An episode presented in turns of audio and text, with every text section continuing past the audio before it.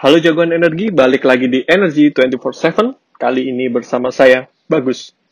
Seperti biasa, saya akan membacakan berita dari sektor energi dalam sepekan kemarin.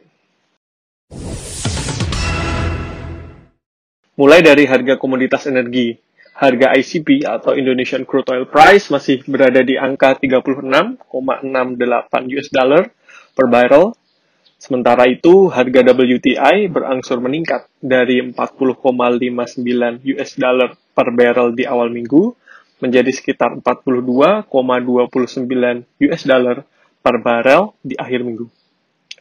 Sementara itu, harga rata-rata LNG untuk market Asia berada di angka 2,17 US dollar per MMBTU. Untuk rata-rata global ada di angka 1,95 US dollar per MMBTU. Selanjutnya, dari harga batu bara acuan atau HBA untuk bulan Juli ini berada pada angka 52,16 US dollar per ton. Sementara itu, harga batu bara Newcastle masih mengalami penurunan dari 54,25 US dollar per ton di minggu kemarin menjadi 53,7 US dollar per ton pada akhir minggu ini.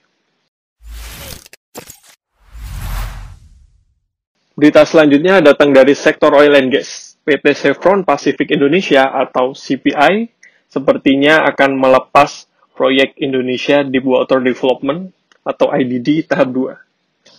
Manajer Corporate Communication CPI, Sonita Purnomo, menyatakan proyek IDD tahap 2 ini tidak masuk secara keekonomian. Ia juga menyebutkan bahwa proyek IDD 2 ini kurang bersaing dengan portfolio proyek Global Chevron untuk mendapatkan pemodalan. Padahal sebelumnya SKK Migas telah menegaskan bahwa CPI masih berkomitmen untuk mengembangkan proyek IDD-2 ini. Selanjutnya dari sektor energi terbarukan, pemerintah baru saja meresmikan fasilitas pengolahan sampah untuk menggantikan sumber energi batubara. Teknologi yang digunakan adalah Refuse Derived Fuel atau RDF. Teknologi ini dapat mengubah sampah menjadi pellet dengan proses homogenizers. Proyek ini merupakan kerjasama dari Kementerian PUPR dengan KLHK. Fasilitas tersebut dapat mengelola 120 ton sampah per hari menjadi 50 ton RDF yang dapat digunakan oleh industri di sekitarnya untuk bahan bakar alternatif pengganti batu bara. Selanjutnya, Kementerian ESDM juga merencanakan penggunaan lahan bekas tambang untuk produksi energi terbarukan. PLT Direktur Teknik dan Lingkungan Minerba ESDM, Sujatmiko, menjelaskan ada tiga pemanfaatan yang sudah dipetakan. Yang pertama adalah penanaman tanaman untuk menghasilkan biofuel maupun biomasa, dan juga pemasangan pembangkit listrik tenaga surya atau PLTS. Pembangunan PLTS di lahan bekas tambang juga dapat dimanfaatkan untuk memenuhi keperluan listrik secara mandiri di wilayah tambang.